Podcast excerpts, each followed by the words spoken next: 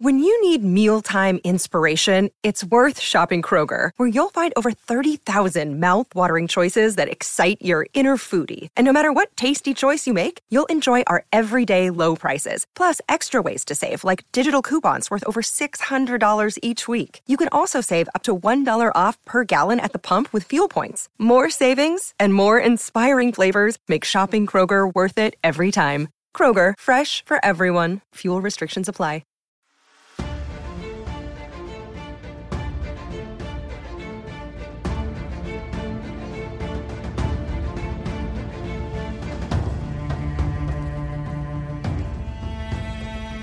From the southernmost point of Dorne to the lands of always winter, what is west of Westeros, and the shadows in the east, this is Casterly Talk. I'm Cat Knapsack. I'm here. I'm not alone, thank God, today. We're going to be taking a look at episode nine, The Green Council, directed by Claire Kilner, returning after directing two episodes early in the season. Writer is Sarah Hess. Coming back, also serves as an executive producer on the show. Quick summary before we dive on in here. There is a beast beneath the boards. Literally, figuratively. Well, we'll find out. And the death of Viserys I has ushered in a tension filled King's Landing thriller as the ruling class of the realm claw for power and race against each other to find the possible future. An unworthy king. The people of King's Landing are stuck underneath the feet of the powerful. Chaos is set in, and everyone in the realm is using everything they can arms, legs, and oh, yeah, those feet to climb that ladder. Much to discuss here on Casterly Talk. Let's bring in today's panel to help this old tired man through the show.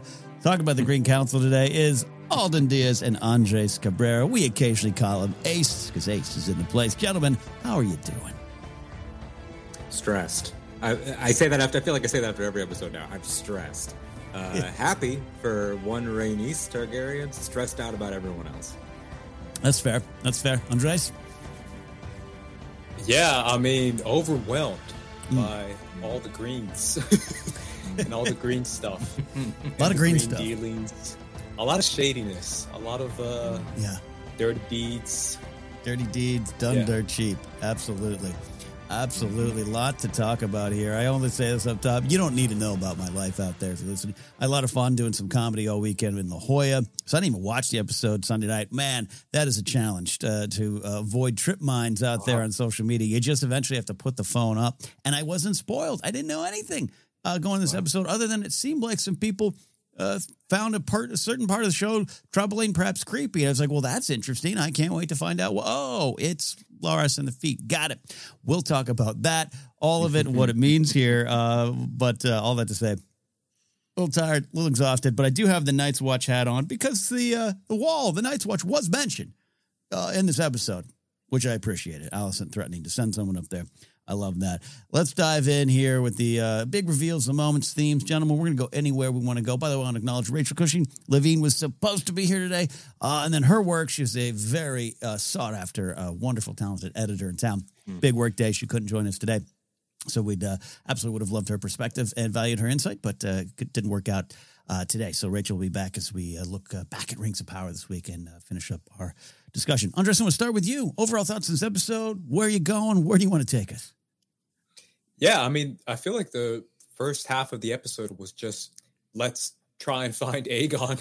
Where where is Aegon kind of a kind mm-hmm. of episode and it really did show you that this is the guy who's supposed to be the next king yeah. and this is the guy who is supposed to be crowned by the faith of the seven and he happens to be one of the most despicable, yeah. immoral human beings in all of King's Landing mm-hmm. by seeing those uh, fighting pits of the kids. I forgot what they're called in the books. Yeah. Uh, gutter snips, gutter snipes, something like that. Uh, but by seeing that and by seeing all the bastards that he has and by seeing how he basically has absolutely no moral standing to be king mm-hmm. and no want to be king and no responsibility yeah. whatsoever and by showing you the hypocrisy of the Greens by claiming all this righteousness mm. and then at the end showing you that in reality they're probably some of the most mm. shady despicable bizarre yeah. people in all of King's Landing and in all of Westeros, probably. I really agree with that. These pious, self righteous people clawing for more power, using uh, religion to hide behind these dastardly desires. Yeah, that's kind of big and real world. And uh, I, I really agree with you, Andres. That first episode, first part of the episode, big thriller, uh, the search, the MacGuffin kind of being Aegon, if you will. Um, but it really was almost like a tour, uh, a guided tour through the depravity inside Aegon and perhaps uh, you know, the the Hightowers or at least the greens itself. I think that's a great insightful point. Uh, Alden, you overall thoughts there? I said this coming out of the episode, and uh, emotions running hot, and I, I will still stand by it though. I think that if the rains of Castamere, mm-hmm. perhaps better known as just the Red Wedding episode, is the saddest hour of Game of Thrones on television, I think this is the most infuriating intentionally so. Intentionally. It's not infuriating like, oh, I didn't like it. I'm mad. No, it's mm-hmm. effective in draw. It was a choice, right? Like, yeah, we're gonna do we're gonna do the villain episode. At least at this point, mm. it was very clear who is being coded. This is who you cheer for. This is who you boo, and to split them mm. and do green episode and black episode down to the titles. Mm-hmm. Um, I think this was the one where it's like we're gonna drag you sort mm-hmm. of like you, you guys just both just illustrated, like through who this guy is, through this tour of depravity, and show you truly mm-hmm. the lengths that they'll go to. That in human nature, if you give certain personalities, your Ottos and your Larrises and those types, mm-hmm. if you give them an inch, the mile that they will take every time, mm-hmm. um, it's it's like a, I think they described it as a thriller. I, I yeah. believe that that was Sapochnik that said like this has to be your thriller episode um, that just is like this race against time because mm-hmm. even the Greens are having somewhat of a schism here. Yeah. Um, between father and daughter with Otto and Alicent, but it's mm-hmm. just infuriating. You feel disgusted on behalf of not just the blacks overall, specifically Rhaenys, who we'll talk about. You feel mm-hmm. disgusted on behalf of Viserys, who we've been endeared to and, and loved, at least mostly loved for mm-hmm. eight spectacular episodes across 20 years of in story time. And then this guy's body isn't even cold. And then you get into the Alicent of it all, where I think that mm. truly one of the most like incredibly well drawn characters that I've seen to witness her sort of become the someone took a great screenshot of, of Olivia Cooke. She picks at her nails a couple times. Yeah, yeah. Yeah. And it's like for that to come back, like that that teenage girl turned mom woman queen is now oh my god like mm-hmm. i i overstepped for the last time and now i cannot go back like this like this is what he said i was the only one that was there and then all of a sudden it's like oh so you're signing off on our secret plan great let's get started the mm-hmm. horror yeah. of realizing that you are a hypocrite that you've become a hypocrite you've enabled hypocrites that we'll talk about otto but the fact that otto is like the I corrupted my daughter by telling her she will put your children to the sword. Yeah. And then first chance I get, I'm like, we should put her children to the sword. Yeah. Like it, it, she's trapped, and it, you feel trapped watching the episode. Yeah, and look, I'll say, I, I, as someone who has uh, discussed many times on the show that I, I have uh, an understanding or empathy at, at times for Alicent, and I still, I still do. I stand by that. I do believe she's gone full heel. I think that's what you're saying as well here, and it's been fascinating. And I want to start at the beginning, and Andres, get your reaction too, because we, I love the moments where the show kind of says, eh, you know, uh, take some things out of this that you want. You know the action, you know the plot, um, and it's maybe your reaction. Uh, I'll start with you, Andres, and definitely want your thoughts here, Alden. Uh, we we had the death of Viserys last week, and we had this uh, wonderful discussion of you know how much as Viserys is saying this, thinking he's saying this to Rhaenyra, think he's uh, thinks he's talking uh, about the prince that was promised to Rhaenyra, and it's it's Alicent, and how much Alicent just simply misunderstood, wanted to misunderstand it, uh, only heard what she wants. How much of his lie on her part, and how much did she just think, no, this is what he said, and, and there's no maybe no clear cut answer. Pick that up in this week. This is where I'll pitch it to you to you guys. It starts off with the death. Uh, well played. But then uh, to me, I read it and get it, tired weekend. I read it as both Alicent and then Otto kind of having this moment of, man, he was a he was a good guy. He was God. This, this is sad. Anyways, we better start uh, playing the game. I don't know. Did I? Is that just me, Andre? No, it's not. It's not just you. I'm pretty sure Otto was. Mm-hmm. I mean, he had this planned out beforehand. This yeah. is what he wanted, regardless. But I feel like Alicent's kind of uh, mishearing of a Song of Ice and Fire, Aegon's vision Mhm. being to be, you know, Aegon being the king and that being Viserys's dying wish, as far as that's what he wants.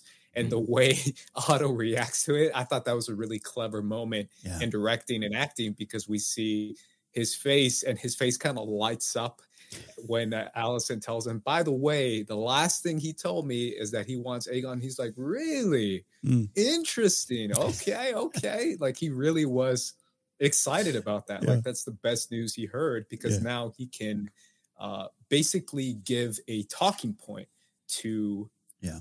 naming Aegon as heir. This is kind of playing politics, Yeah. you know, in in the in the Song of Ice and Fire world where you're giving now the best ever cover story Yeah. to Mm. treason, to taking an, a throne away. It's much more endearing to say this was his dying wish than it is to say he's a male heir, Council of 101. We've Mm. done this before. It's much more substantial if it's a male heir of the firstborn son. All Yeah. this kind of stuff that's in the book, but it's Mhm. much more endearing to hear, yo, this is his dying wish. now you better listen because this is what Viserys wanted at the very We're the respectful ones. We're Yeah. we're we, we we loved him. Uh, Yeah. he was great. Well, it's, it's yeah, y- you mentioned the politics. of it. We always talk the difference between the politics of the show, which is uh, what it's um, you know it's morality statements, where the politicking is really this stuff. I thought of Otto as a campaign manager, going, "Oh wait, Yeah. okay, this is good. We can run with it. We can make bumper stickers off this. We got this. That's a slogan, yeah. Yeah, it's a slogan." This was his dying wish. and he's the Yeah. prince that was promised. Yeah, I agree with that there. Alden, uh, your thoughts? Again, this moment where all, Otto's facing the camera and there's just like, oh, he was a good friend of mine. All right, let's do this. Break. yeah, yeah. I mean, it, it's you get like Ace, like you said, like you get the idea, of course, from him and Tywin Lannister and basically everyone but Beesbury, who we will get. We will give Beesbury his moment in a minute. Uh, everyone there was in on this thing, and and you get the idea that let's say this never happens with the with the uh, Conqueror discussion and the, Yeah. the Song of Ice and Fire. He would have gone to all of those legal precedents. I'm sure he would have Yeah. gone to like. I'm sure that that plan was there. This gives that plan the extra shine, but it con- connects back to, and again, this is interpretations. Mhm. Rachel and I had like a 50 50, like we agreed on 50% of it and disagreed on another 50% of what is Alicent's sort of headspace in that scene when Viserys dies. And I don't say this in like I was right way, but I think that Alicent is panicking Mm. because she has not given herself the time. Because this is the next day. This is like like some Next servant morning, boy yeah. saw his body. Yeah. This is the this is immediate. It has been hours since she heard this. No time And- jump this time around. No, none. We're done with them, at least for the future. Um, and it's like, I, I think that she is panicking because, of course, it's it's. It, I think it is a. I want to misunderstand. I, I'm I'm grabbing onto pieces because I've rewatched what he says a bunch of times. He's talking about what the conqueror saw in the north. Mhm. He's talking about Princess Promise. Then it ends on the "You must do this. You are the one." Like that is such a let me block out that north and, and you stuff and just focus on name like Yeah. it she's clinging because she's a clinger it Yeah. was to duties and studies when she was younger Yeah. then it was to my role then it was to my dad's warnings then it was to religion and now it's to this and Yeah. even other characters like otto and especially aegon like in that carriage ride are like eh, he said that he didn't say yeah. that I actually, Like- yeah, I really love that part where again, it's it's up to your maybe your your interpretation of the viewer, but I took it as that like she has convinced herself this is one hundred percent what I heard. Yeah, yeah, yeah. She kind of like yeah, de- no, definitely. And along the way, you have a lot of people going, including I'd say Lord Beesbury, going, no, Beesbury. yeah, no, but Yeah. no, Because no, literally, you got to keep in mind, Yeah. if he he died the night before, Yeah. that means you back it up a couple hours. It was dinner. Back it up a couple hours before that, and he was vigorously defending Rhaenyra and Yeah. Viserys. and It, it, it yeah, does not logically track, and that's what Beesbury's pointing out, and Yeah. that's what Aegon is pointing out. Aegon's Yeah. like before the "Do you love me," which is a very interesting character beat. Mhm. Uh, it's the mom. Mhm. Never like he's a depraved, drunk, Yeah. creeper, assaulter, abuser, and even he is like that and that up. And so I think that the episode is definitely painting that that picture. But again, it's the once you've made the decision to grasp, it's like like we said, like did Alicent turn full heel here? Yes, but it's almost like she backed herself into a corner where the heel turn was the only move. Yeah, and someone she she doesn't have a like yes greens like Yeah, it, it's yeah. more so a oh my god Yeah. I'm I'm in now I'm in. Yeah, love that there. Uh, Andres, uh, if you want to pick up anything on that thread, go for it. But I, also, I, I'm dying to get into just kind of your breakdown, your reaction, and your maybe upset stomach to the greens. I love what you're saying about the greens. Yeah, I mean, I I feel like there's a lot here, right? Because I feel like a- a- as a book reader, it's difficult to not bring in a little bit of what the book does into the show. But it's interesting how in the book, it's all about Council of 101 and it's Mhm. all about male heir, male heir, male heir. And in this one, it's much more Alicent mishearing Aegon as the prince was promised. And it gives her a little bit more of a motherly approach in Mhm. her aspect and in her thinking when she's thinking that what she's doing is actually uh, a benevolent act Mhm. where in the book it's much more of a devious act as far as hey you know we might as well give it to aegon because this is the way it's always been done Yeah. and that's what otto keeps quoting back in fire and blood Mm. so it's interesting how they kind of made a divide within the greens kind of like a green civil war Mm. with Alicent versus otto Mhm. and they both have their master of information Mhm. uh, uh alicent has larys and otto has white worm Mhm. who is uh Mysaria Mhm. and they both have kind of their own method of gathering stuff, but they're both doing it in a dirty, kind of devious way where even if the Greens are feuding, they're still feuding in the manner that doesn't it doesn't add up to their values that they self-proclaim and that Right. they so happily describe themselves to have. So it's interesting how no matter what side you are in the Greens in this first act, you're still in a very devious and dirty and dark kind of Mhm. attitude. And I feel like that's kind of a good description of what the Greens are. Like whether you are in a lighter side of the Greens and not on the darker side of the Otto side, which is kind of what they're painting right now with the Mhm. Greens, it still is kind of messed up and dirty regardless. So Yeah. it, it they do a really good job showing you that they are some of the most Mhm. immoral people uh, in this show, and they really do a good job with showing you that Aegon is top dog when it comes to that immoral section.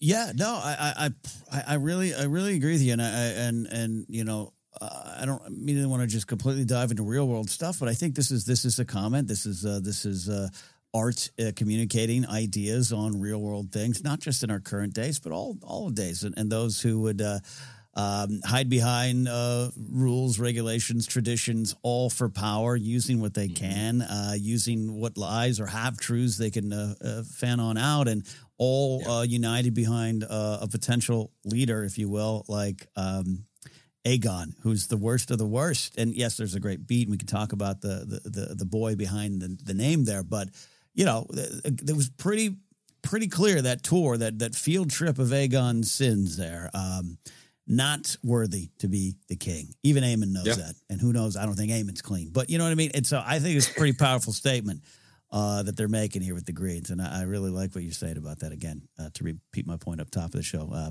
Ace, I really like your take on it. So, all thoughts on the Greens as Yeah, I, I love what you said there, Ace, about like the green schism and, and like lighter green, darker green, like Mm-hmm. yeah, forest green and like more of a lime. Like the, the the way that they have developed this is like something that Game of Thrones did so well, which is like there's a duplicitous, duplicitous, lying to yourself type evil, Mhm. which is sort of what Alicent is now brushing up against, and what Criston Cole represents wholeheartedly. Uh, we've seen now how he like took that calling her a c word and internalized it. So now he's like, we don't ever speak about women poorly ever. Right. You understand me? Like the, the way that he's become that. And then, but then there's honest evil. Mhm. And Otto understands we play a dangerous game, we play an ugly game. I can't remember what the exact quote is, uh, but he Yeah. he is way more in touch with like the like. I think if you said to Otto, "You're a hypocrite, Otto," because you were warning that she would put your children, your grandchildren to the sword, and also it should be noted you pushed the Rhaenyra as heir idea. Mhm. Uh, that was you, despite Daemon. I, I think if you called out Otto for those hypo- hypocr- uh, hypocr- hypocrisy, hypocritical choices, he would probably say, "Yeah, that's true." I don't think he has illusions about what he is, yeah. whereas Alicent does, and that's why you, you get the the people that he employs or people like Mysaria, where he can have a direct ideological conversation with her, and Mysaria and him vie for power mm. in that moment, and she represents an idea that will like from Mysaria all the way down to like Varys uh, is this this thread of how there's mm. always the free folk, not free folk. Well, yes, but small folk are mm-hmm. always in the background uh, fighting for theirs and having to buck systems and having to refute these things. And we'll talk about her. But I, I think that the interesting thing about the Greens is that it really is like a who is who's honest about their evil. Mm. And what's curious about where they cross is Larys. Mm. Because right now he's in that Alicent faction of Greens, but he also tells Otto, my meetings with her could be advantageous to you as well. Yeah. He is an honest monster mm. where he will go on about his like I you know his plant analogies and his animal analogies and stuff. Uh yeah. after having his own family members, that guy is still an X factor. I think that could prove to be sort of their end game. You know, we know that they are mm-hmm. enabling something disgusting. And as we get more into Aegon, like we've seen sort of how they it went from just being like a drunken teenager mm-hmm. to what it became here. And that's not to absolve him at all, not at all. But we've sort of seen the way that they allow things to fester. Yeah, they do, and they they made their choices. We'll we'll get to uh, Larys, the honest evil, uh, uh, a chaos climber, uh, and we know Andreas represents uh, Baelish uh, in in our court of uh, Game of Thrones here. Uh what's that face? No, you you're moving away from. You Baelish? don't want to be Baelish. You don't want to be Baelish. No. Oh, I just don't want to equate Larys to Baelish. no, well, that, that, you know what's funny? Like, not to make it like a let's talk about the fandom, but I will just say that's been coming up a lot especially yeah. after this one. Well, you know, and I get why. I understand that people want to lump all the information yeah. brokers together as a role in the same yeah. way that like all Star Wars Imperials are one role. Mm-hmm. I get that. But I saw someone today that was like, "Oh, is he like Baelish but with a foot thing?" And I'm like, "No, no, no, no. Baelish is started from the bottom and can play the high highborns against each other and he got into their house and he sort of pulled strings and everything. This guy was highborn. Yeah. And he yeah. did have a bunch of stuff and he was all these things and he's a freak on top of it. Those are very different things. yeah, yeah. There's some interesting stuff there. I, I, also feel like the master of information that we saw in this episode was very interesting because it's funny how we see, and I'm kind of going off your point, Alden, mm. as far as how each person gathers information, mm-hmm. and regardless of the fact that Otto probably wants the darker aspect of this side of being a hand, right? When it comes to quick deaths, you know, executions, anyone who speaks out will be put to the sword and let's kill off Rhaenyra and Daemon right away. That seems to be a much more evil and darker side to the Greens. Mm-hmm. And mm-hmm. yet, the way he gathers information and the way he gets to what he needs is the most simplistic way, which is simply money and favors, mm-hmm. right? Where he meets with Mysaria and he simply pays her off mm-hmm. right away mm. for the information and then gives her a promise to try and shut down the fighting pits of the kids which is a very you know you know quid pro quo mm-hmm. give me this i'll give you that and with alicent she has an out right where she can kind of play dumb and be like i don't i just got the information i just took off my socks and information filled my ears. the information kind of, was just there. It yeah. was there. I don't know. And what's interesting what is happened. that like I, there's a sweet like inverse contrast that you're touching on there that I love, which is like Otto is willing to do the most brutal things, uh-huh. but has the chill methodology. Whereas yeah. she claims to be the chill one, but yes. her lieutenants are Lord Foot Fetish and the cop who destroyed someone's face Psycho in public. Like yeah. it's it's a really weird like they they have these coin flips happening between yeah. them and and that's why I love that the trailer line which we thought was about blacks and greens our hearts were never one yeah is about the two of them yeah. not about Rhaenyra and Alicent, which is how it's used in the trailers. I, I, I love the old trailer tricks. It still gets it gets me even now. Star Wars, Lord of Rings, whatever, where, where they take a line and put it over something else and you just fall for it. You think, but uh, and it's effective in the mm-hmm. trailer. It was very effective in the trailer, uh, and true yeah. for the trailer. But uh, I, I, yeah, again, uh, I like. Um, I don't know. I can't say like uh, you use the word sweet, so that's a, this is quite an episode. to use the word sweet. Um, I I uh, I still look at Alicent and breaking from her father, but not far enough. uh, still trying to achieve the same goals, but uh, just trying to. I don't know. I, I I believe that she believes her own lies, especially when she's talking to Rhaenys. You know, like I, I believe she doesn't want everyone mm-hmm. killed. I believe she can uh, offer terms yeah. uh, in her heart. Uh, but yeah, you're just looking around and going, no one else is, no one else believes. And that's you. why it's important that Otto says, uh, you know, Viserys's daughter or your childhood companion. And that was mm-hmm. the first time that someone threw that at her, like Rhaenyra yeah. lightly did with the. And once upon a time we were friends, like when she did the marriage proposal but it's never been aggressively thrown at her that they were best friends by someone on her side. Mm-hmm. And for that to come to the forefront here, I think ripples into her interactions with Rhaenys, which we'll talk about. Yeah. And I think there are a lot of layers to Rhaenys' choice, which we will talk about, of course. And I think one of them is once again, Game of Thrones, both shows doing this like parent to parent, especially mother to mother. Yeah. Um clearly like yeah. even even even Catelyn and Cersei. Yeah. Way back. They had those those connections where it's like we clearly, clearly could not be yeah. more different, but we have this. And I think that that was Rhaenys saying like, it is only because I get you on that level mm-hmm. that you live. Yeah. At this point. And and a couple other things that we'll talk about. But yeah, yeah super loaded. Super loaded. And and the fact that she can garner any sympathy mm-hmm. is is important for her as um as a villain because you you need that. Yeah, you you do indeed. Um, yeah, a lot of other things going on this episode. Andres, anything jumping out to your mind that you want to discuss next? I just kind of want to go off this, uh, keep going off this train real quick with Alicent. Just yeah. a little, another little moment, and it's so tiny that I almost feel like I might be reading too much into it. I love that. But there is that, that, moment where she sends out Criston Cole to go find Aegon, mm-hmm. and she almost gives him kind of like a little like you know, you do it for me, baby. But then she's like, she kind of looks back at him and it's like, for for the queen, for, yeah, for the yeah. queen. it almost yeah. feels like she is using mm. uh, her beauty and her stuff mm. still uh, to kind of get her way, even with a guy who pretends to be as pious as he is, oh, yeah. uh, Mr. Criston Cole himself. Mm. And it, it is kind of this idea of her playing this game and pretending to be the most self-righteous person there is even in front of the green council and in front mm. of her father when yeah. in reality she's not afraid to get down and dirty and in the mud mm-hmm. just as much if not worse than her own father i mean yeah like I've, I, have i have brought up anakin with her a bunch of times not because i think they have similar arcs but because it is entirely possible for people to be both victim and responsible for all their choices. Yeah. And she is absolutely both. Kylo Ren is both. There's a few of those people in Game of Thrones. Like I can entirely, entirely get, and I still think that the Emily Carey younger Alicent is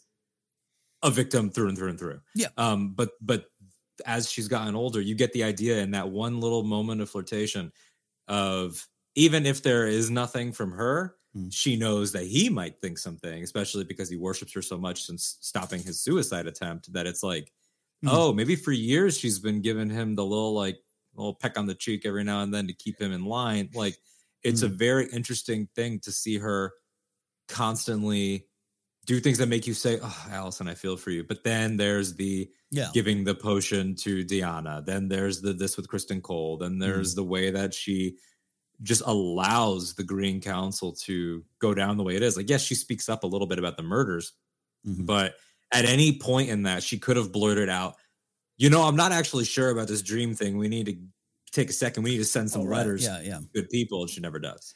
Yeah, I, I, do agree with that there too. I I, I look at Alicent as um, overwhelmed but driven uh, often. You know, still, mm-hmm. and and the great speech that also was the trailer line of, of Rhaenys saying, you know, have you ever you know imagined yourself in the Iron Throne?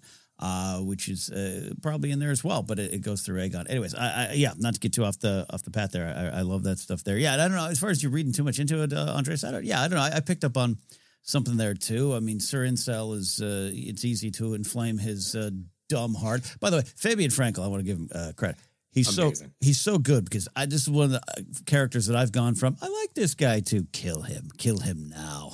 i just he's in my top echelon of hatred, and I and I mean that. And I yeah. I invoked Ramsay. Like there's that top uh, level of monsters, and he is unique from Ramsay because Ramsay, you just get the idea is mm-hmm. Psychosis and malice and all these things mm-hmm. in one unhinged individual. Joffrey is a little bit of that, and also the entitlement and youth factor. Yeah. Whereas Criston is new territory for these two television shows, where he is modern 2022 internet entitlement imbued into a fantasy character. Yeah. He Well, is no. the she gave you just one fun night and then you scorned her because you are rejected. And it Yeah. is that is a unique type of thing. And Fabien does such a good job. I almost feel like we need to give villain actors their due more Oh, look, um, yeah, Jack- than hero actors sometimes. Yeah, no, because it's like they're gonna get booze for the Yeah. rest of their career. Yeah, no. Kind of going off that, and I know we're giving love to to Fabien, but Mhm. uh, I, I think his name is is it Riss Rhys Rhys uh, who plays yeah. who Rhys plays Otto. Otto, Yeah. I thought he killed this episode. hundred percent. I, I, almost more than anyone, in my opinion. I know maybe uh, Olivia Cooke also cooked, Mhm. um, Yeah. but I feel like Otto just really did a lot for me this episode, showing you that Yeah. he is kind of this old school Godfather mafia guy who is Mhm. really just going about and doing his plan and enacting his plan and getting down and dirty in Flea Bottom, meeting with people like that. That actually took me by surprise Mhm. as far as Otto actually being there. I thought it would just be the Erics. Uh, shout out Yeah. to Eric and Eric. Yeah. But I feel like it was actually him being there, doing the dealings, meeting with the White Mm. Worm, Yeah. Mhm. and then It gives you the Eric, idea of like he's the second son, right? Like he, this is his second son moment of Yeah. oh, you were the hustler too, because we know that Yeah. Corlys was. We Yeah. obviously know that Daemon will do anything, uh, but we never got that like Otto. Mhm. How did you exactly? Yeah. Like it's only been alluded to, so to get that element. And Yeah. Rhys, like he he has what I think is the greatest like look down on a crowd look I've ever seen. yes, That speech. Especially like he, it's it's amazing. Yeah. He's so good. Yeah, absolutely. yeah. Yeah. Andres, go on. Yeah. Yeah, no, I just feel like his his attitude this episode and the way he went about business was kind of like, oh shit, like he can do some stuff, like he can move Mhm. stuff, he can make stuff happen right away, and he does it in a very realistic, Mhm. natural manner where he doesn't really need to have all the talking points and all the relevant aspects. Yeah. But if if he has it, he can make it even better. He can Mm. pick the perfect location of the dragon pit. He Yeah. can make an audience try and get excited and, and pretend that they're excited, I guess, because that's Yeah. kind of what happens with Aegon at the very end. But he has all this planned out to the point where you kind of give him a, a tip of the cap where you're like, all right, man, you know, Yeah. you scheming dude.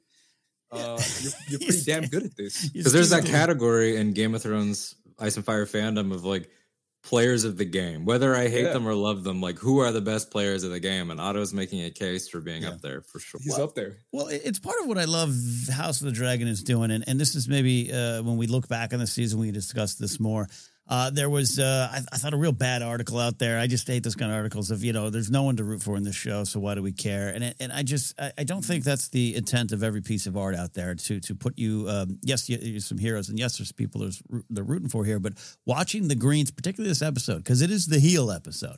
Uh, the, the blacks aren't perfect over there. They've committed some sins. We're looking at you, Daemon, but uh, they are definitely right now. We'll see how it plays out. Being coded as who you're going to quote root for.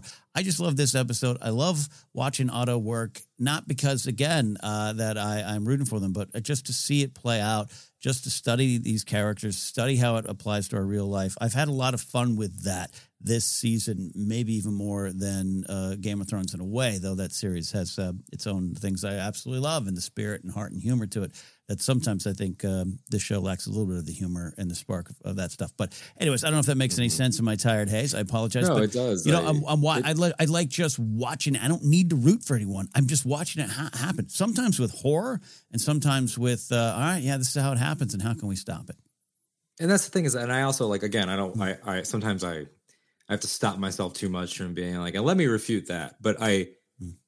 in the case of that article, I would argue like it picks its spots very well. I genuinely feel that of moments of either the classic anti-heroes getting their moments, whether that's like you know Daemon sticking it to the crab feeder, Mhm. is coded and shot and directed heroically. Mhm. That uh, the, the you know the single night charge and getting through and taking everyone on, like you get stuff like Yeah. that. But then there also are definitive, I think you are supposed to root for this person moments. Rhaenyra and the White Stag comes to mind first, and then in this episode, uh, if it kind of you're comfortable with jumping into that meeting scene a little bit more, Yeah. we got two of the realest that have ever done it Westerling and Beesbury, the Yeah. only people with integrity in the Red Keep that night. Hmm The way that you know, excluding servants who all seem very nice, uh, we get that that brief that shot of that kid walking down, and it's like, oh, we get to see people like doing work here Yeah. in the Red Keep. We don't see that a lot, but Harold Westerling, Yeah. standing tall and everything. This being a change because it's my understanding that he's dead, just casually dead at this point Mm. um, in Fire and Blood, and he didn't really have much of a character to him. But they added so much. Mm. The pilot from the beginning of the pilot, he is Rhaenyra's guy. He has like Yeah. sort of like a Yeah. this kid, like in a very loving, like uncle type way. Yeah. And for him to take off the white cloak and really stick it to them in this moment, I was afraid for him. I really did Oh, think sure, that him and yeah. Criston were going to duel right there. Mhm. I thought it was going down, and I thought Criston might backstab him on his way out. Same. Glad that that didn't happen. Same. And so now this is like a this is a Mm. it's not in the books at all type move that he leaves. So like, is he going to be Barristan Selmy and go find her and be a Queen's Guard? Like only hope. that'd be awesome. Um, and then Beesbury, of course, uh, Yeah. was sort of the, the shocker there. Uh, to see Yeah. characters with integrity, I think that is the show telling you. Yeah. Even if it's a somber show in comparison, and it is, It is. we yeah. all miss Podrick and Bronn. Yeah. There are still people that make you go, F yeah. Yeah, how, how'd you guys react to? I think I get a little bit of the, of the flavor of your reaction there, Alden. But uh, Andreas to to old Beesbury, who's been p- played, uh, they've been playing this guy as uh, losing his faculties, as I think they said in the Inside Edition, and kind of been a bumbling old fool, hanging hanging around. And um, I, I don't know if it's quite a hero's death, but uh, you know he he holds true. In an episode that talks a lot about oaths and vows and keeping those things, uh, he kept it. Yeah, I mean, R.I.P. to a real one. Uh, Beesbury, uh, Criston Cole quickly put him Oh. out. Yeah. I was uh, that was a shocking death because uh, if I'm remembering in the books, I think he's either taken to the dungeons and later killed off. Mm. There's Um, like two. It's like it's because of the unreliable narrators. It's like I think Yeah. Mushroom says that Criston like sliced him, and Mm. then Yeah. someone else says they put him in a black cell. Yeah, it's either one. Yeah, for sure. But either way, I, I remember eventually he'll be killed off in, anyways Eventually, in Fire yeah. and Blood. But it's it's one of those things where it was a surprise to see Criston Cole just kind of smash his head in Mhm. very quickly very easily. Uh, I think he just like tapped the back of his head and he just like slammed. It was the right nice, down. the nice marble of that little uh, Yeah. ball holder. Is he? Is, what? What? Who gets the marble rolled to them in the beginning? Is it? Is it him? Is it? It's Tyland. I Oh, it think is it's a- Tyler. Yeah, Tyler Tyland Sharp. Lannister. I thought maybe it was his, but yeah, no. Eh, But the fact that they focus on it up top, uh, yeah, no, I love Mhm. So smart. Yeah. yeah, yeah, but obviously, shout out to the Lords who uh, went down. It's a tough one, right? Because Mhm. you don't want to be in that situation where you're given the option of death or, you know, declare Aegon as king and you Yeah. don't want to go back on your word. But at the same time, you don't want to be killed off in a very stupid manner because you feel like, man, if I die now, that's kind of dumb too. yeah. I can fight back Yeah. later. And what about your kind the house? id- What about your house when kind you're gone?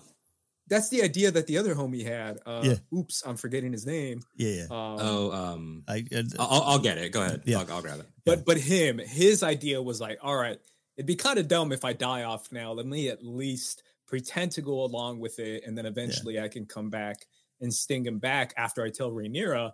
But let me try and leave the gates, and eventually, obviously, he doesn't, and he gets hung on, and we Yeah. see him hanging. yeah, Uh, so it- it's a tough one. It's definitely tough, and that's why Rhaenys mhm. is in a special position.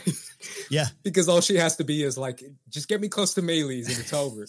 Which we'll talk, can't wait to dive into. But I, I, I'm, I'm uh, reacting a little bit, Andres, to those watching on the YouTube side. Uh, I, I'm, I'm shaking my pen in agreement because uh, forget digging in deep into the themes and all the things we do love doing around here. I just had a, a gut reaction as, as a fan of this realm where I'm like, I would bend the knee so fast because in this world that doesn't mean much. We all talk about oaths and vows in this world, and you must. I'm an oath keeper, not an oath breaker. Break it because you could turn around and get the message out to your house and do Yeah. something about it. I, I Yeah. would have bent the knee as a strategy, but uh, maybe I I, would, uh, maybe I have no integrity. Just like to note, it was Lord Coswell. Lord, Coswell. Lord Coswell, who Coswell. tried to Rest be in- strategic and Rest in peace. Well, hard. D- d- I dropped my pen here. I'm so excited. Did he? Because he hesitated, and I think if, if they were already on to him. already watching. Oh, he definitely was. good. Good intentions, terrible performance. Yes. Not not the actor, Coswell. No. Coswell did not play it like he was not sneaky. Yeah. when, they, when Otto asked him, "Where were you going?" I was like, "Dude, make something up." Just be like, I don't uh, know. I gotta go my house. I had a food order. DoorDash, bro. Uber Eats, man. Yeah, I did. Like there was there were so many options. Yeah, and it, it, and he just and again he was like when faced with a great player of the game, some of these people just yeah. crumble. Yes, they just yeah. crumble. Yes, and it. Yes, and yeah. No, I was too. Just like say anything. Which was, by the way, I always say, you know, the one thing I, I wish I had a little bit more to laugh at uh, during this season. Um, uh, that was a funny moment, uh, tragically. Uh, and uh, was it Helaena just kind of uh, with her like, "Where's Aegon? Not here." I love that. She played that perfectly. I also who you know who's an incredibly uh, an incre- uh, who had an incredibly well placed moment of comedy is yeah. Helaena's handmaiden who's playing with the kids. Yeah, because when we get into the scene, Helaena is saying something super deep about you know when someone else has something and you want it and inevitably yeah. they'll come to blows and someone will try to take it. It's this whole like thematic statement that Helaena's yeah. giving, and then mm. the handmaiden's like, "Yeah, yeah, yeah, like, quite right." yeah, and no, yeah, you can tell no one's paid attention to her probably her whole life, which is this tragedy, and she's uh, saying these, uh, you know, she's got these dragon dreams, uh, so to speak, and just you know the the beast below the boards there. I mean, the telltale heart. Mm-hmm. Everyone pay attention, pay attention, but everyone thinks she's. Uh, she's off her rocker, and uh, I, I kind of like uh, uh, that as well. Lessons to be learned if you uh, want to look for them. You know, she's three for three in terms of her uh, visions. She had, of course, Aemond One Eye. Then she had the one uh, while they're talking about her, where she's basically predicting the conflict, the, the yeah. schism, and everything that's about to happen. And now she mm-hmm. predicts uh, and Meleys. Mm-hmm. Um, and I think there's something to be said there, just like in general, thematically, about the way that this world and lots of fantasies do this. Like mm. they're not actually crazy; they were onto something, or yeah. they're not they're not lower. They're something else. And I think that you can you can find that in like lighter ways, like maybe with Hodor, where he's like yep. this this like yep. he's Hodor, and then all of a sudden, oh my god, he was so important, oh God, he mattered. Yeah. I think that a lot of fantasy does that, um, and I think that her being you know, I, I, said that Alicent was maybe the only green that wasn't a deplorable person. No, uh, Helaena does not yeah. deserve no. any of this. No, no, start with that. Uh, before we uh, get on to some of the big stuff here, we got we got a main event we got to get to here. Uh, I do want to stop along the way in Flea Bottom. I want to stop with the likes of Mysaria, uh, the White Worm. We got the burning of the the place at, at the end of that. There, we can talk about all, all there. But uh, her words there, I, I admit, I, I, I I did not write it down, but her her words to Otto about um, you know you kind of you kind of have as much power as we allow you to have in a way. I'm paraphrasing, I know. Um, and and it reminds me of things discussed in Game of Thrones. Of you know, the the, the, small folk don't care about who's on the throne. They, they want a long summer. They want food in their belly. Um, and and and it's uh, I don't I just I really like that moment. I like Mysaria as a character. Um, she has uh, you know acquired certain kind of powers and uh, certain kind of uh, you know um, value, uh, made her own value in this world, and and for her to kind of weave her way in, I'm, I'm interested uh, uh, your guys' take on what she said here in this episode, uh, Alden. Uh, the whole time that she was speaking, I was, of course, making those connections to later characters like Varys. Um, but then there's also there's that V for Vendetta quote that goes around every November. Uh, so we're almost due, um, and it's the uh, you know, people should not be afraid of their governments. Governments should be afraid of their people. Yeah. And I think that's what Otto was forced to sort of reconcile with here in a little bit of a way. And I'm not sure if he, you know, Otto clearly not one for his word. His word doesn't mean mm. much. Mm. Uh, so when he gives that, I don't even know if he'll will he even bring it up in the next meeting. Probably not.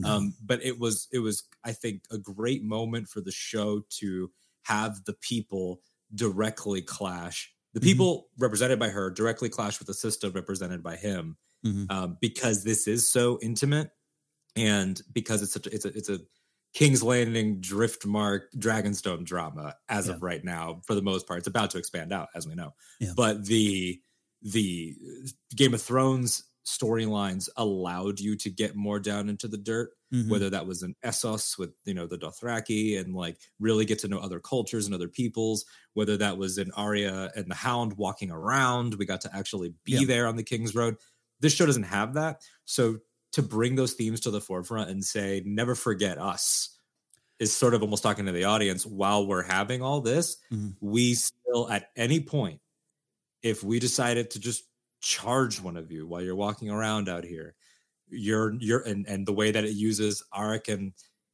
Arik Arik and Eric. I know it's yeah. easy to Eric and Eric. Like it's yeah. the only way that I've gotten through that, by the way, guys, is mm-hmm. by saying A is for Alicent and the one that starts with A goes with her.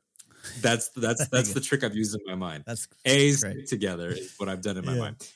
But showing that these four accomplished knights with Criston mm-hmm. Aemond, and Eric and Eric are useless on the streets.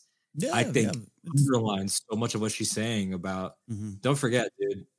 We don't abide by you. We deal with you we do not abide by you. Yeah, yeah. There, there's always a tension when anyone goes down there. I mean, the the riot in uh, Game of Thrones season two is is still as brutal as it is. It is it's still one of my favorite moments for what it represents in that uh, series and that show and that story. So, yeah, I, I, I found it to be this uh, kind of chilling moment. Now, also what I found to be equally as uh, chilling uh, from Otto and you know. Uh, Andres and I, I guess clearly we're starting to say we're on Team Otto. I'm kidding, uh, we love what he's got going on this episode. But this idea of like, oh, I won't forget, like, oh, that's mm, that those those words have double meaning sometimes coming from him. Him. Um, so yeah. Anyways, uh, uh, Andres, your take on uh, Mysaria, the white worm of it, of it all. Yeah, it's interesting what they've done with her character because at first, after episode two, you kind of feel like maybe she's going to disappear, right? Maybe even for the season, because uh, yep. in the book, I believe she doesn't come back until way, way later on as the White Worm because I feel like she's off to Essos uh, after Dragonstone. Honestly, can't um, remember. Yeah, on in Fire and Blood. So I feel like that's where she eventually let, leads up to by this point in the book where where it's Aegon's coronation. But they're already kind of giving you a rundown on who she is in King's Landing as far yeah. as the White Worm, Master of Information, uh, all this stuff with the people. But it also is interesting as far as the way Otto makes this promise to her and the way she wants to stop this and the way that she knows that the gold cloaks have the ability to stop this, mm. but they don't do it and they are paid off by people who have uh, placed bets in these fighting pits. Yeah. So mm-hmm. it's one of those things where she wants to have at least a little bit of some civility within the people. And it reminds me of that episode with Daemon and Rhaenyra going off in the city and him getting to know the people. And he says it's important to know the people you're eventually going to rule. Mm. Something like that is the quote mm-hmm. he uses. Uh, and it also teases how the people actually, most of the people somehow prefer uh, a male heir in Aegon to be the king. That's the placing that we get, mm-hmm. which eventually leads to the dragon pit coronation as well when they applaud. And we know that's kind of why they applaud. But it's a reminder that the people are still important in mm-hmm. this show and in this book and in this world because they can uh, determine a lot of what's happening, and especially now when the divide is going to be so clear between the greens and the blacks and Rhaenyra and Aegon. So I, I really, really like Mysaria. Uh, I'm feeling the whatever Caribbean accent she's pulling off right now. yeah, absolutely. Yeah. Every time she comes on screen, I'm just like yeah. Caribbean queen because uh, because that's what she is to me. Uh, I don't. That's what she's doing. I don't know what she's doing with that accent, but yeah, uh, I love it. I love the accent. I love. Yeah, people are hating on the accent, but I think it's. I think it's a fun choice. I think it's. I think it's. Choice. I think like, it's. Yeah. Awesome. I really yeah. do. I think it's a really cool way to distinguish her. But I also feel like stands out. her ending uh I, I'm I'm moving to the end where we mm-hmm. see the building on fire and it's mm-hmm. like she's dead. I she's not dead. No, bro. come no, on. No. Come no. On no, you wouldn't. No, she's yeah. not going in the Stannis category. Uh, How dare you, uh, sir? How dare you? How dare you. Dare yeah. you. Sorry, sorry to poke an old one. He's, he's still, still there. He's still there. Uh, it was only Baelish that we saw for certain dead. Sorry, Andres. He's going to um, be on the snow, uh, snow, sequel. He is. Stannis. He is. He is. Oh, he might. Yeah. yeah just walk away. Uh, in, in, in, the time we have uh, left here, and we're not super rushed here, but I want to get to the what I'm calling the main event here. We got a lot of things leading up here, and look, there's so many wonderful things with Alicent. We could spend a lot of wonderful, not great things, but there's I think layers. There's a lot to talk about with Alicent, but uh, we got uh, I think more time to talk about that. But all leads up to we got the great conversation. I loved the conversation with Rhaenys and um, and and Alicent. I loved mm. her. Just not only the question of have you ever thought about being on the throne, but you know, I, I know you think you're free, you think you're in control. I know, okay, yeah, yeah, we, we can't rule, but we uh, behind every good king is, yeah. a, is a strong queen. You want a window in your prison. Ooh, that was one of my favorite lines in the show. Amazing, yeah, writing from Sara Hess. That was mm-hmm. biting. I feel like that will go down. I don't mean to cut you off. I just had no, to, no, like, it's great. I, I was hoping you brought up the line because I was like, mm-hmm this this is an iconic Game of Thrones quote. And Eve Best has had the I wouldn't call it a burden, but mm. you know, some people kind of like Paddy Considine, like some people don't get a flashy role. Yeah. And she's had a season of, you know, she's only been in about half of them. Yeah. And she's been sort of like even keel and everything. But for her to be like, I know something's going down. I'm locked in this room. Gloves off. It's time. It's time to really tell you who you are or what your problem yeah. is. Yeah, it was powerful. Yeah, no, I, I, absolutely, absolutely loved it. And her character's gone through some some stuff. I mean, you know, remember early on where we we looked at her as kind of this, uh, um, almost this, you know, um, butter emails type of character who was like uh, talking to young Rhaenyra and just kind of like, you know, they'll never make you queen. Oh, would you like to do anything to change that? No, no, no, no, no.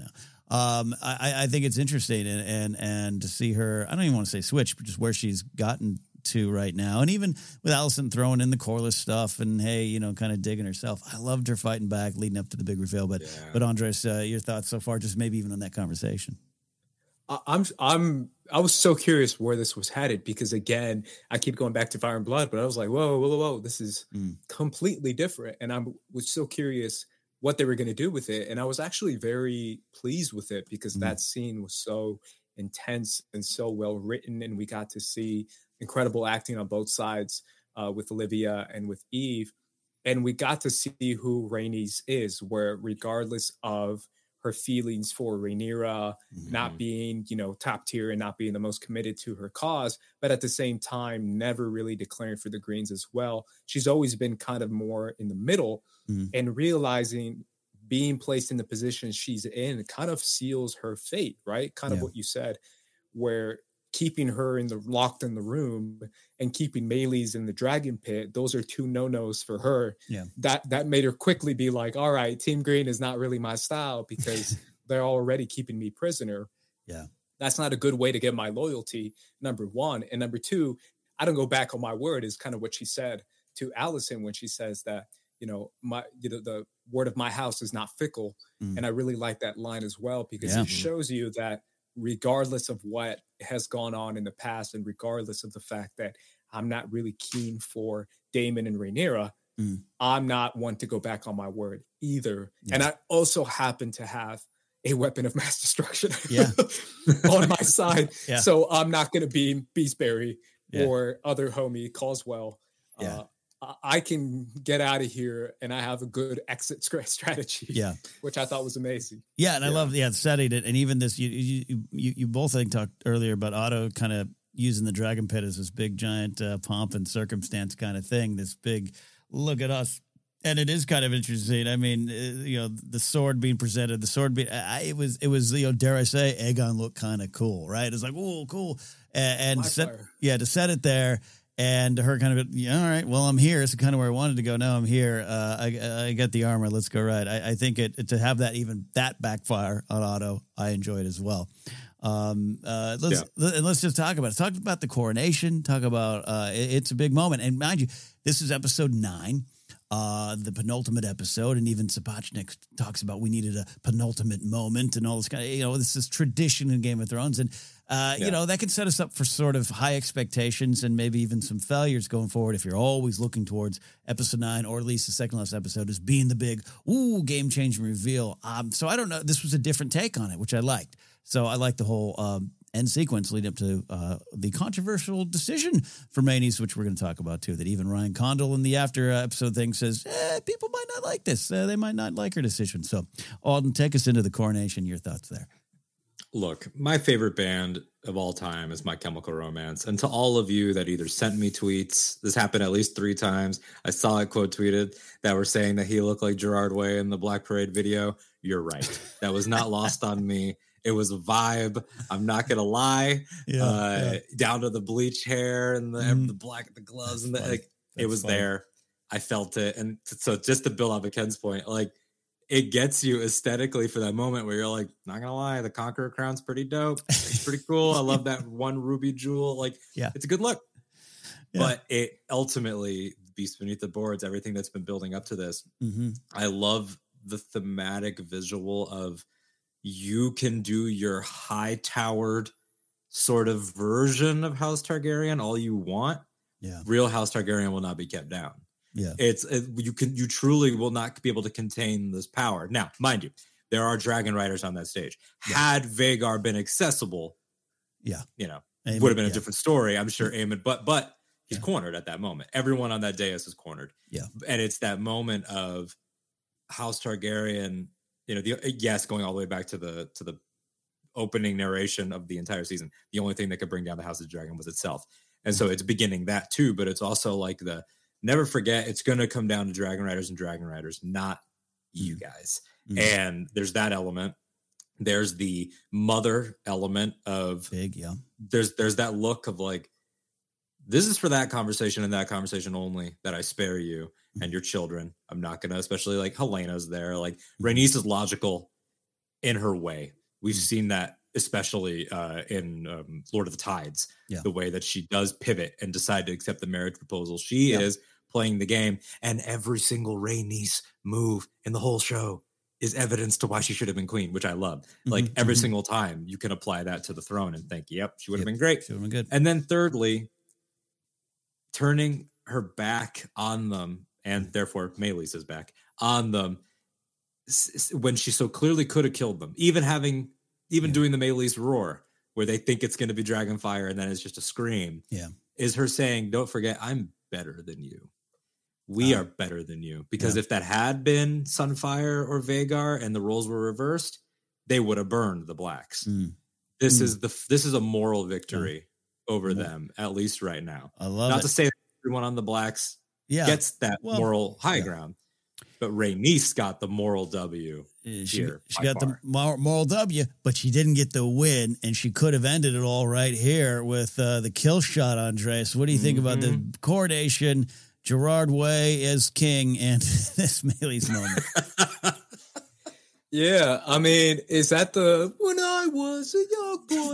Yes, especially as he's walking city. slow. Yeah. Especially as he's walking slow, and they even slow mode it for like thirty seconds there. Yeah, I, I think he should have sang it. He should have gone all out. I think he should have rocked it. He, should might have swayed like, me. He might have swayed He me. could have like done like a like emo kind of quiet shy boy pose, and he could Yeah. have been like, "When I and when the sword came up, that's like, when the music started. in. Yeah, exactly. Yeah, Mhm. yeah, Eventually started swinging uh, Blackfyre around. yeah. Um, that would have been great. It would have been amazing. Uh, I, yeah, I feel like a, I had a lot of mixed feelings when on first watch because at first I was so shocked by it and I was Mm. so kind of like, like what is going on, kind of by it. yeah. With the idea of Meleys just popping out of nowhere, Mm. but then eventually. Uh, I was right on board with it because we did kind of need a moment with Rhaenys. We, like you said, Yeah. Alden, we didn't really get too much of her uh, throughout the season. And I really did feel like the writers were just like, damn, we really didn't give too much to Mhm. Meleys. We have to give her something. Like we have to give her a Mhm, mhm. heroic moment Mhm. uh, just to send her off on a really high note. And especially with a dragon like Meleys. Also, I know your point about Vhagar being a different story, but watch out. Meleys Meleys got these hands, man. Like Meleys can scrap. I can't wait. Scrap. I can't wait. She's got a. I, I'm I'm a big like. I remember when Seasmoke debuted, got the Sea Yeah. Smoke emoji. I immediately was like, Meleys, just so I could see the what it looked like. Great design. Once again, Meleys is a fighter, yo. once again, a she's great design. yeah. She's a yeah. boss. Oh, and also, Uh, can I just say the splash of color on Rhaenys' Yeah. breastplate? Like we don't get Oh, a lot yeah. of colorful armors. Yeah, yeah. Looked awesome. No, no, she, no uh, yeah, they don't do Game of Thrones figures as much as uh, say Star Wars. They do exist, but uh, I'm not talking Funko Pops. But I would, I would want Rhaenys Black Series six inch uh, red dragon armor. That's a figure I'd want and put on a shelf. Great moment, Yeah. Andres. So to your point, uh, going back, I, I, I know we kind of uh, derailed you a little bit there. Yeah, uh, I, and and and, and to follow, I, I really. I really, yeah, I agree. Both of you that uh, Rhaenys has been not in the background. She's been key, but she hasn't been in every episode. She's been kind of quiet. She's had some great points. She has great lines, but this was a uh, a hero moment away. Even though the ending we're going to de- debate and whether we like the choice or not, um, not in terms of just viewers, but in the story for the character. Uh, anyways, continue, Andres, if you got some more points there. No, yeah, I just think it's funny that she was rocking that armor too. It, it almost kind of paints the idea of you know where she get it, or if it's on Meleys, maybe if they Yeah. keep it on the saddle, and maybe that's where where she just grabs it, puts it on, or something, Mhm. or maybe it's just uh, you know just Superman style. Yeah. underneath the dress or the or the hoodie that everyone every Targaryen has a hoodie um that they rock. this is my disguise. yeah. yeah. Exactly. So I, I think it's cool because it does two things. It Mm. it shows you Rhaenys being a pragmatist, Rhaenys being uh, someone who's also compassionate in her own way, in her own motherly instinct, having just lost two kids herself, Mm-hmm. Yeah. and just still dealing with that loss heavily. And Mhm. also, thirdly, to build up Meleys, in my opinion, because uh, maybe me Mm. being the dragon nerd that I am, I- I I can't lie if I would not say that I'm a little bit disappointed that we haven't gotten more moments with the dragons. Mm, I'm mhm, I'm happy with Syrax. I'm happy with Caraxes. mhm. The two moments we had with them very very early on. Yeah, yeah, right. Obviously, Seasmoke, the moment we had with him, but then this is kind of the next one. uh, You know, obviously, if we're skipping Vhagar, Mm-hmm. Yeah. uh, because we have to build up these dragons somehow, and that's why part of me. This is my little tiny Sunfyre rant. Mm. I'm kind of disappointed we haven't seen Sunfyre, which is kind of adds to the um, pride that the people take in Aegon in the book Mhm. and Fire and Blood. A lot of why people Mhm. like Aegon is literally just because of his dragon. they like him because his dragon is just so damn pretty and beautiful Yeah. and it looks so cool and he has a cool connection with it and i feel like Yeah. that's his one redeeming factor and Yeah. they decided to scrap it because they're like we're not going to give him any redeeming factors in this show Yeah, I was about to say, I wonder if Yeah. that's what it is. Like, I wonder if it's like if they are the high towered Mhm. faction, Yeah. is it a story choice and a money choice to make them less dragoned up right now? Obviously, Right now, season yeah. two it'll be unavoidable. Mm. Um, but it is an, it's an interesting idea of like, is that Yeah. intentional or not? And I don't have an answer. Yeah, no, no, I love it there. Yeah, no, and I agree. Yeah, yeah, we- we're waiting for this. Is a this is a story about those dancing dragons, and the, I think the dance is just beginning there. This was true. I think this was the biggest dragon moment of the show. That's not saying some great insightful thing, uh, so it worked for me. But uh, I, I really uh, understand where you're coming from on that, Andres. yeah but i do feel like at the end when otto is screaming out to uh, open the doors part of it is a survival method right because he obviously doesn't want to be trapped in there that's Mm-hmm. Yeah. the, the biggest Let- thing that's on your head. But Let also, part of me also feels like Otto is like, man, there's two options here. Either we let Mhm. And Rhaenys go, or we kind of go down swinging and try and get.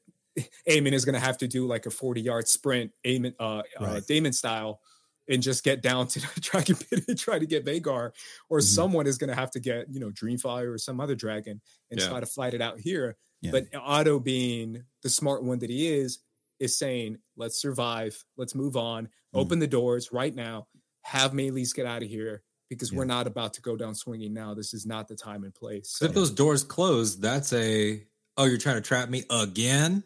Yeah. I'll You're done. my way out. Yeah, no, absolutely. Op- open the blast doors, close the blast doors. Open the blast doors, close the blast doors. honestly, yeah. I mean, it's a and you know, just of I know you were saying like to touch on the in, in story. I think we all agree that we love the scene in world. Hmm. We don't. It's, it's hard to know 'cause you don't want to do the horror movie thing of like, why didn't they just like bring a friend? Like you know, you don't want to try to write it so there's no plot.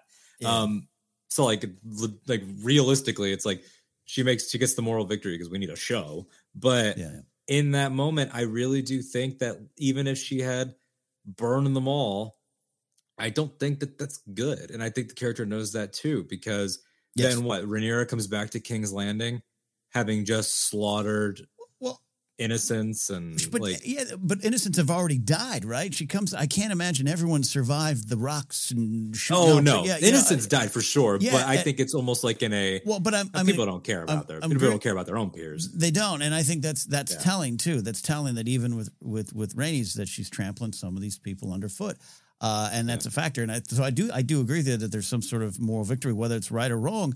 Uh, it- you know, even Otto has the line, you know, uh, what's what's the few against the many. I'm paraphrasing. That's something we've heard in shows time and time again. I, I, I you know, Andres and I have uh, in the past here on on. Um, uh, Casterly Talk. I think even back in the Daily Thrones days here on this channel, have have looked at Tywin and and like, hey, he's despicable, but this is also what you do to win the game. Uh, and his idea of like what's a few dead at dinner versus thousands on the on the field, you can get lost in that. And and the question yeah. of uh, you know, there's the, the the the why to fight, but the how is is is sometimes just important. I think so. I think Rainey chooses an important how, but it could have yeah. ended things right then and there. And I think it's fun to have that debate, even to have Condal say that. Yeah, to have Condal say that. So I I I love what ifs. I love could could haves and should haves with shows. I don't live with them. This isn't a review. This is a discussion of the show. Uh, and and so I, I don't have frustration for it as a viewer. I just have questions as someone I, I, watching this in story. Oh, it's it's yeah. super fun. Like if that happens and Rhaenyra yeah. returns, yeah. At that point, whether she wants to or not, Rhaenys is acting as a lieutenant for Rhaenyra. Now, yeah, like by sure. default. Yeah. So if Rhaenyra, if she burns them all, Rhaenyra comes back, then it's like oh, you slaughtered a family via your lieutenant Rhaenys, via your, your dad's cousin. Mm. And now we will forever remember the Rhaenyra reign as having started with bloodshed. And mm. I think that people still, despite the chaos of the episode, are, unless you're Otto mm-hmm. or Larys, um, you are still trying to avoid for the mm. most part. Oh, and Criston Cole too, but you're mm. still trying to avoid. Yeah.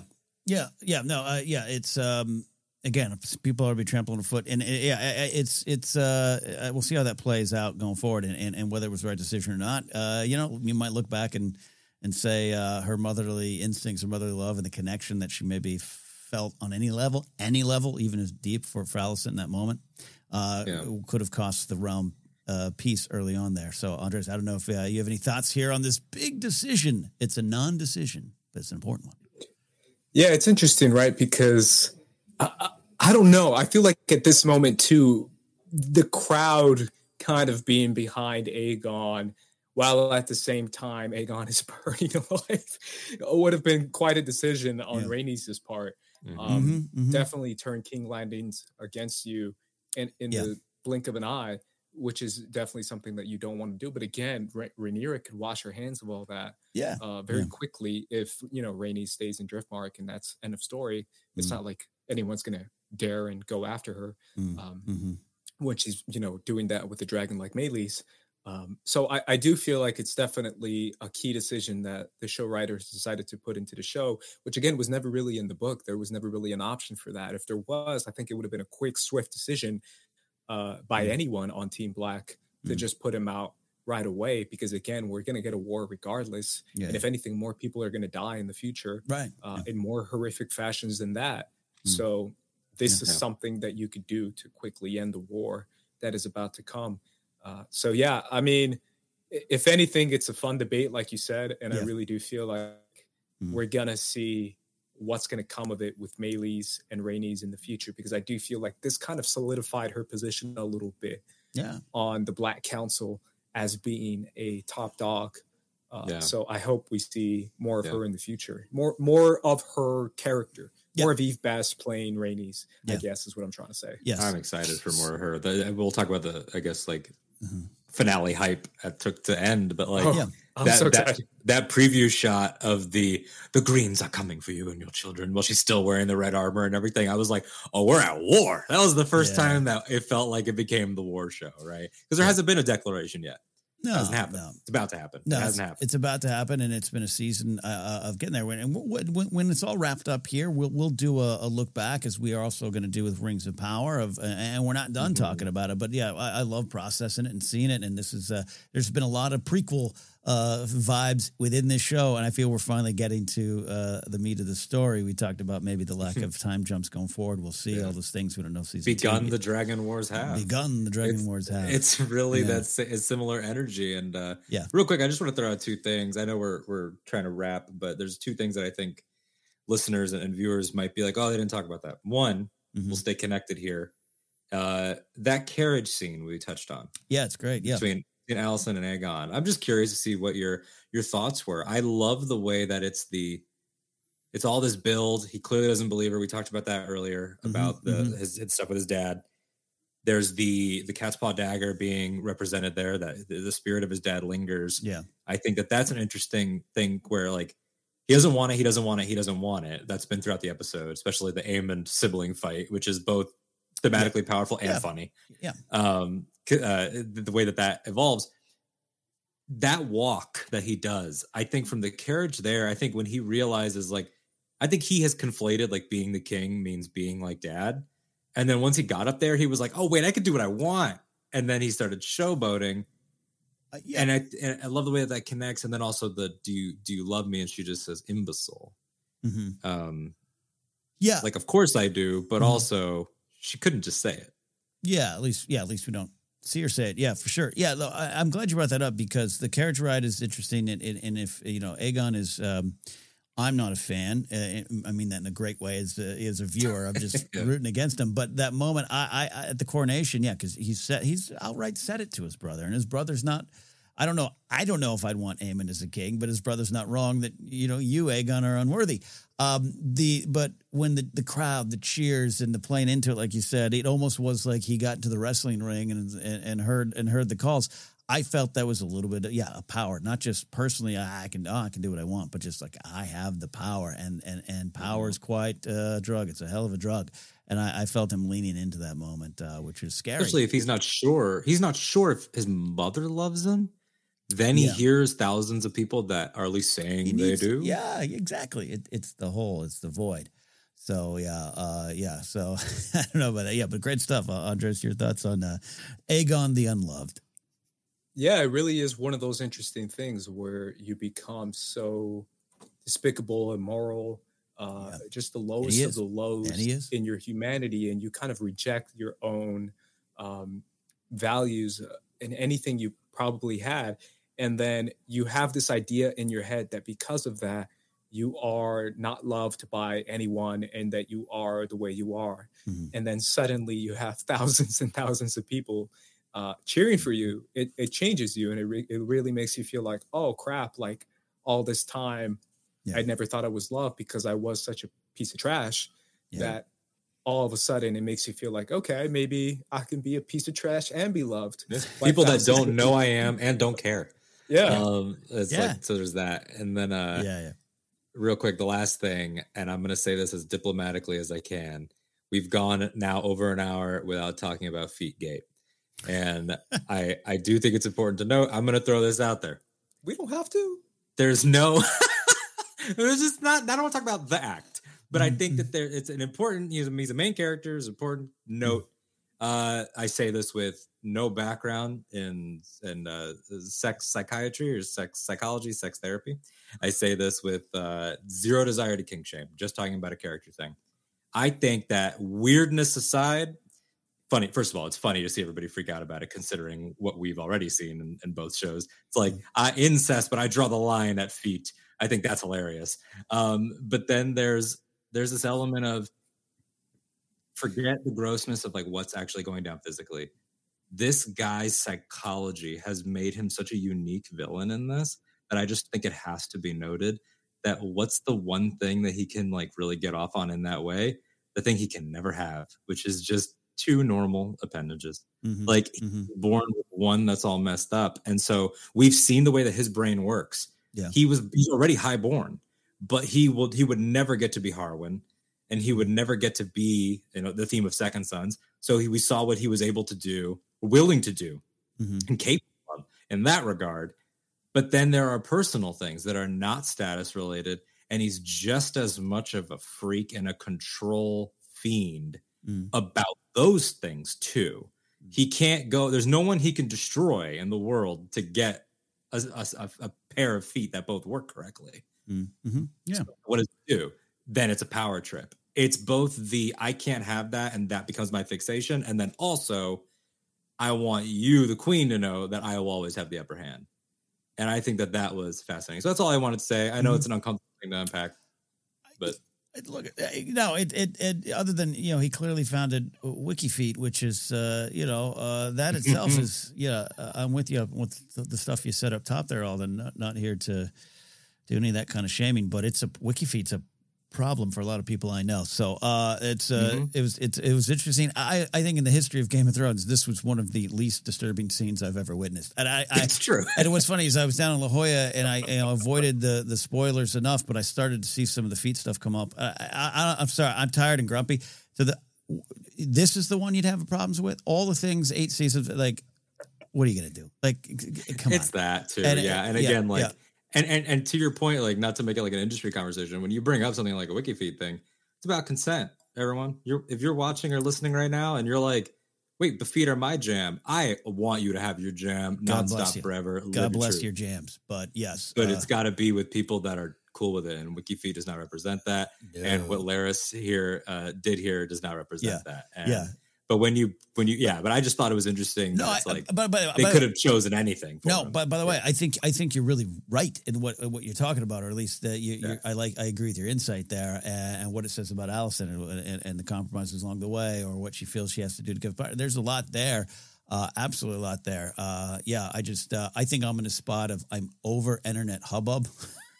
Just- oh, totally. You're right too. Yeah, yeah, totally. I'm not disputing you. Just like not I, at all. I saw it on the internet first. I saw it on the internet, and then I watched the episode. I was like, Yeah. really?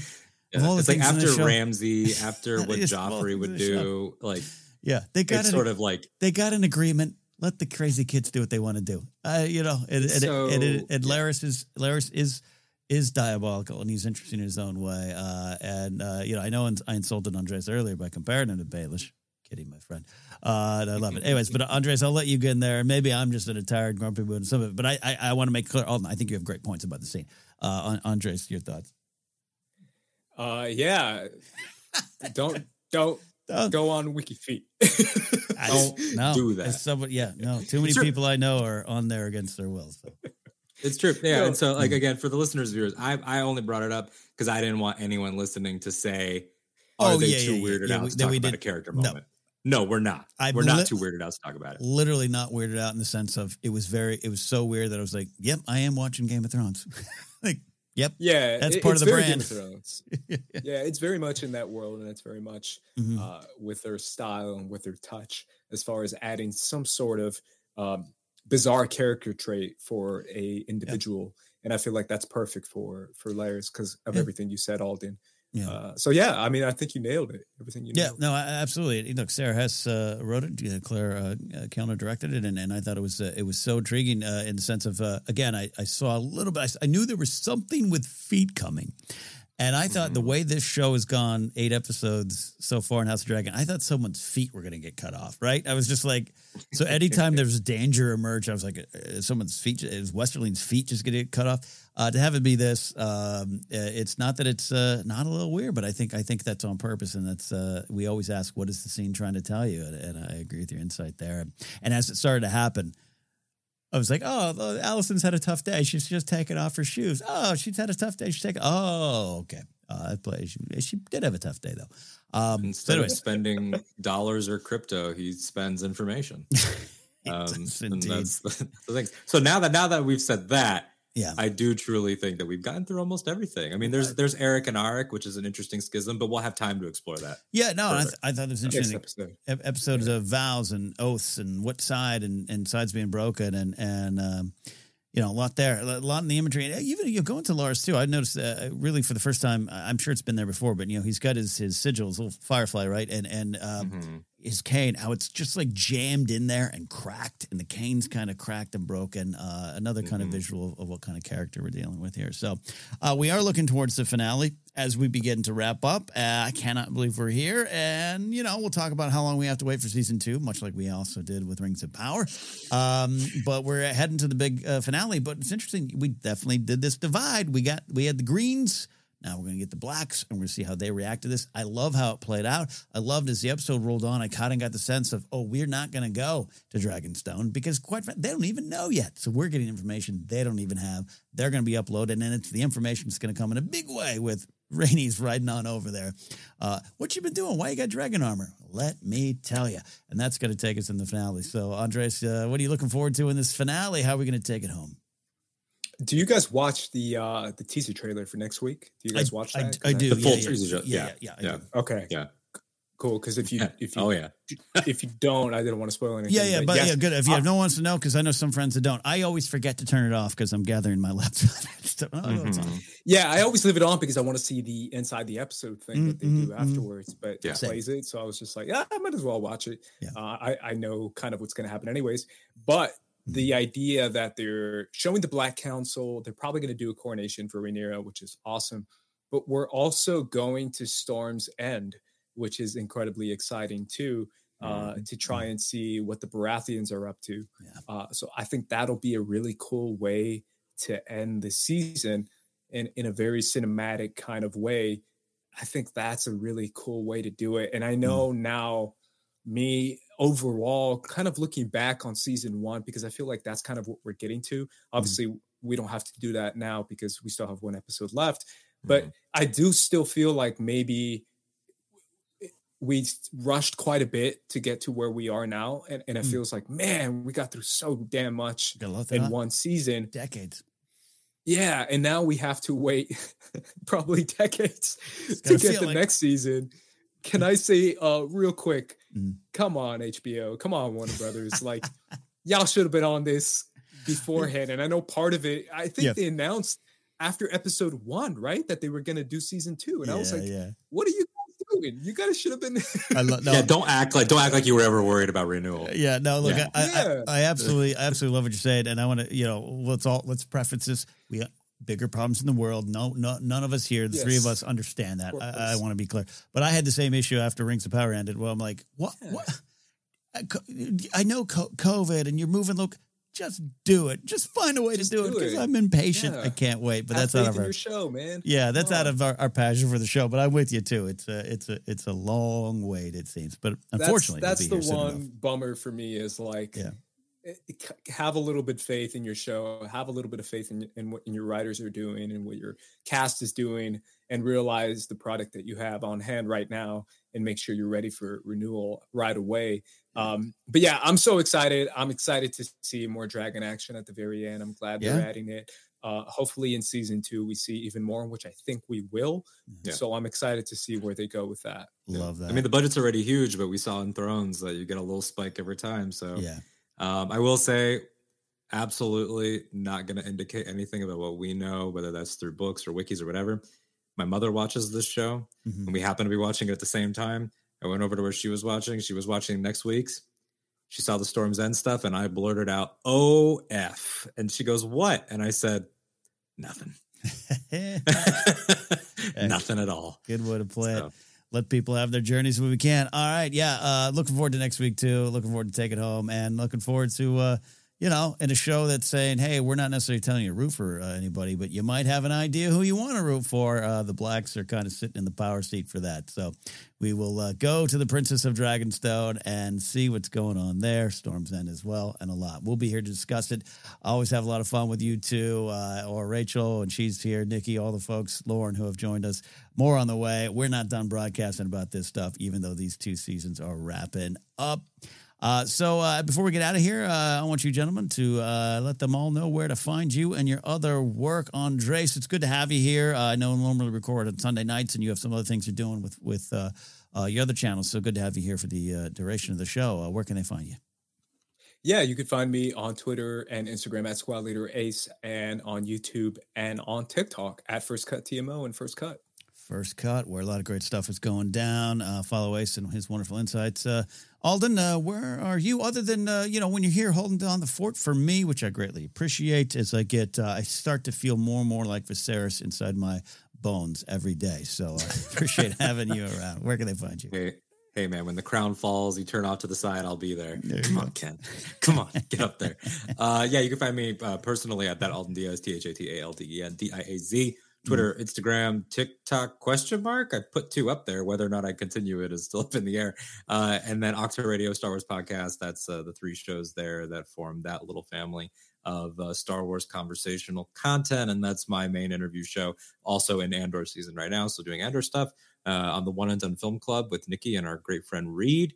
And uh, wherever else, I will let you know because you know that's yeah. the internet let you know. Indeed, uh, you can find me at Ken Napzok. I am on TikTok. I've got to get back. I had I have six videos up, and then I just stopped, dropped it cold turkey again.